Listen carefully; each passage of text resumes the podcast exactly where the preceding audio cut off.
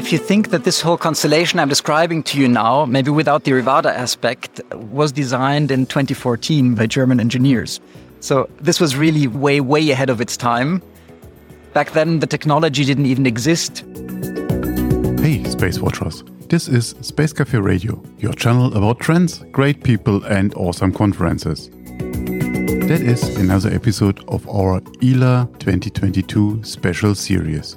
ILA is the International Air Show in Berlin and it took place end of June 2022. I'm Torsten, publisher of SpaceWatch.global. My guest is Severin Meister of Rivada Space Networks and we spoke about his ambitions and why his constellation is one of the moonshots we see in our sector. Enjoy our conversation. Can you tell us what the Rivada Space Networks is supposed to do or what this network is? Yes, pleasure to be here. Thank you. The network that Rivada Space Networks is about to build is based on a Liechtenstein filing. And we plan to bring 600 satellites into orbit, making us the smallest mega constellation.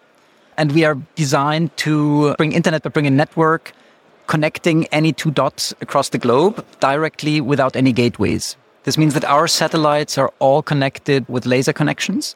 And we basically have two user terminals being directly connected to each other, not a user terminal going to a satellite, going to a gateway, going to the internet, going somewhere, and then reaching its destination. And that's the big difference between us and the other networks. That's interesting. 600 satellites on one stage sounds, of course, a lot. On the other side, comparing it with Starlink or so, it does not sound a lot at all.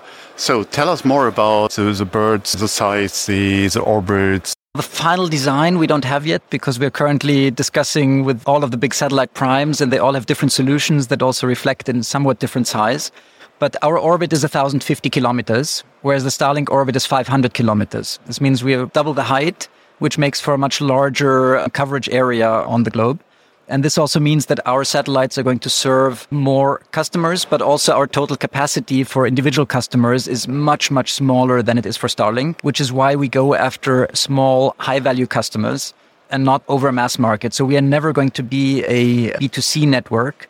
We're always going to be B2B and then have resellers that add value to whatever they can do with a high quality beam we provide to them. And they will add values to that and sell it on the globe. So it's purely a communication network, no Earth observation, no space data, no whatever you can collect from sensors. It's pure communication. Yes, that's exactly right. We only do communication, highly secure, very fast for high value targets. It's also interesting to hear that you will not build the satellites by your own. So you give it to one of the big primes or LSIs or maybe smaller ones, but you hand it over to someone to build it on your behalf, correct?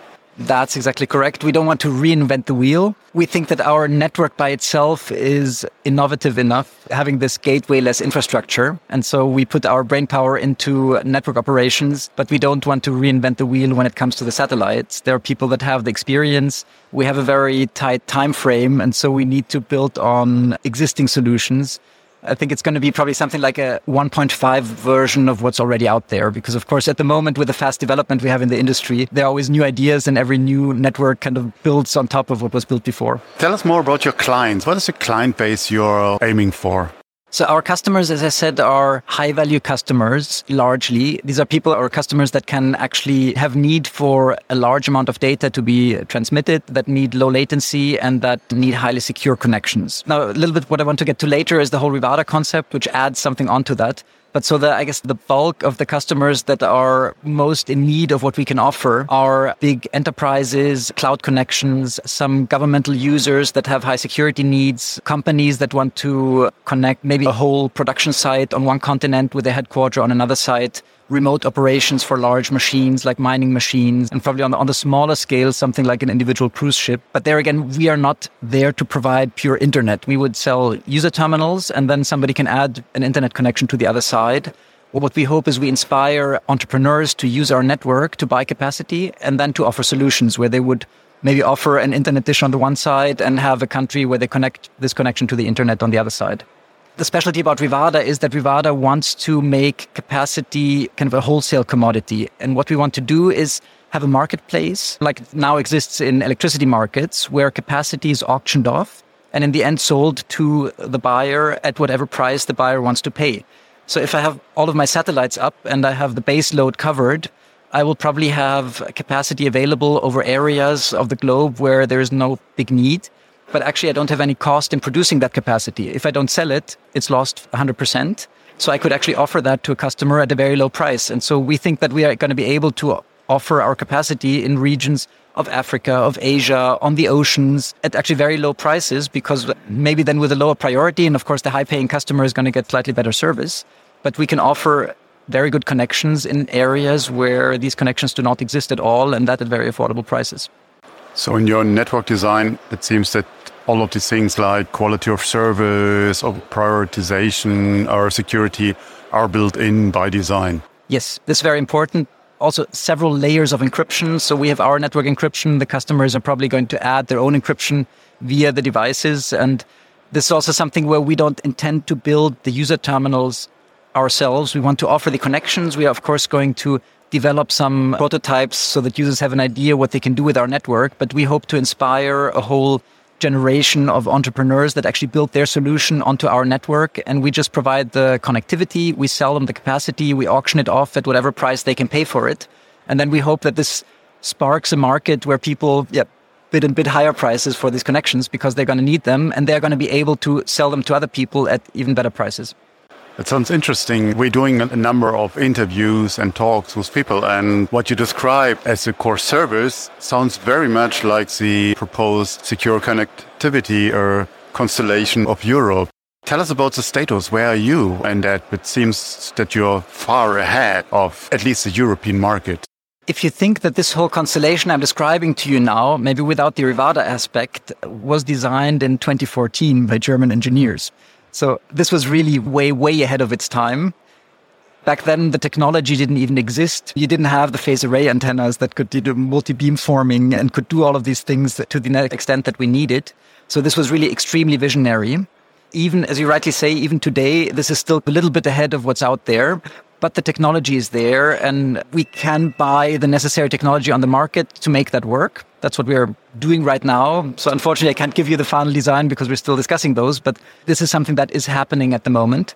And what concerns Europe, I would say yes. And we are in discussions there. I think it, we can offer something that the European Union is looking for also, of course, of us being based in Munich and being a European initiative and a European filing, do have a lot of things that are going to fit very well with the description of what the European Union is looking for. At the moment, I think, but also for Europe, it's still a little bit early. And even though the European Union, as one of the officials there told me, they're moving with light speed on this initiative, it's still probably slow to other developments that you see in the market and there are some things there that aren't clearly defined. I think we were going to be able to see a lot more of what the European initiative actually is beginning of next year. And then we're going to be able to participate in RFIs and get in there as many others do. I think at the moment on the secure connectivity initiatives, there are the two studies that are in place or offered, and now we see what will come out of those. But as you rightly said, the European Commission considered it as a light speed project. And it's great to see also a few of the officials really are engaged and excited what they do or it's not so often seen. But let's come back to your constellation. I would like to go a bit technically. You mentioned before the satellite to satellite connectivity is via lasers, state of the art. How do you touch the ground? Via laser as well, or then via RF? No, that's a classic RF downlink. K, KA, KU. Yes, KA, because that's how all the user terminals are built, and that's the technology that's available there. This is something where I guess where you can think about lasers very far down in the future, but that's at the moment not really feasible and also for the bandwidth that we are looking for. I don't know, maybe 100 megabit or a gigabit. That's something that you can see in terminals that are in existence today or will be available over the next two, three years. Whereas if you talk about moving yeah, laser antenna, something that's something that I think is a couple more years out, and that might be something for the future.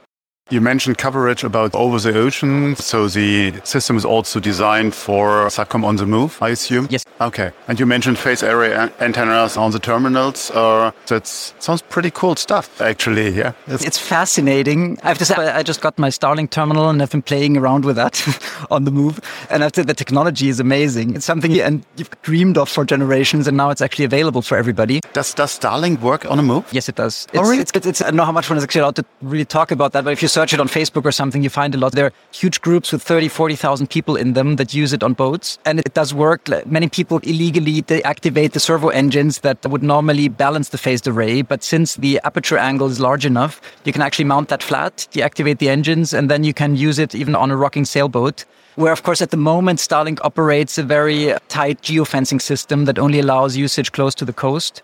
Okay. And once in a while they open it up and there are actually user communities that try to find a spot on the ocean where Starlink works 100 miles offshore and they're sailing around and finding that. But there's a big community there. That's pretty cool. When you said geofencing, uh, and you mentioned earlier that your filing is based in, in Liechtenstein, that would be fun to have um, Liechtenstein geofenced.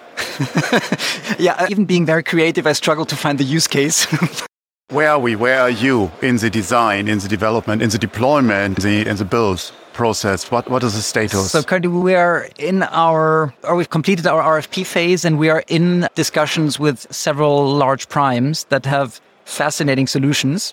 And I think over the summer we're going to get closer with them to see which of those solutions are actually best for us. But so it's still yeah too early to talk about any concrete designs.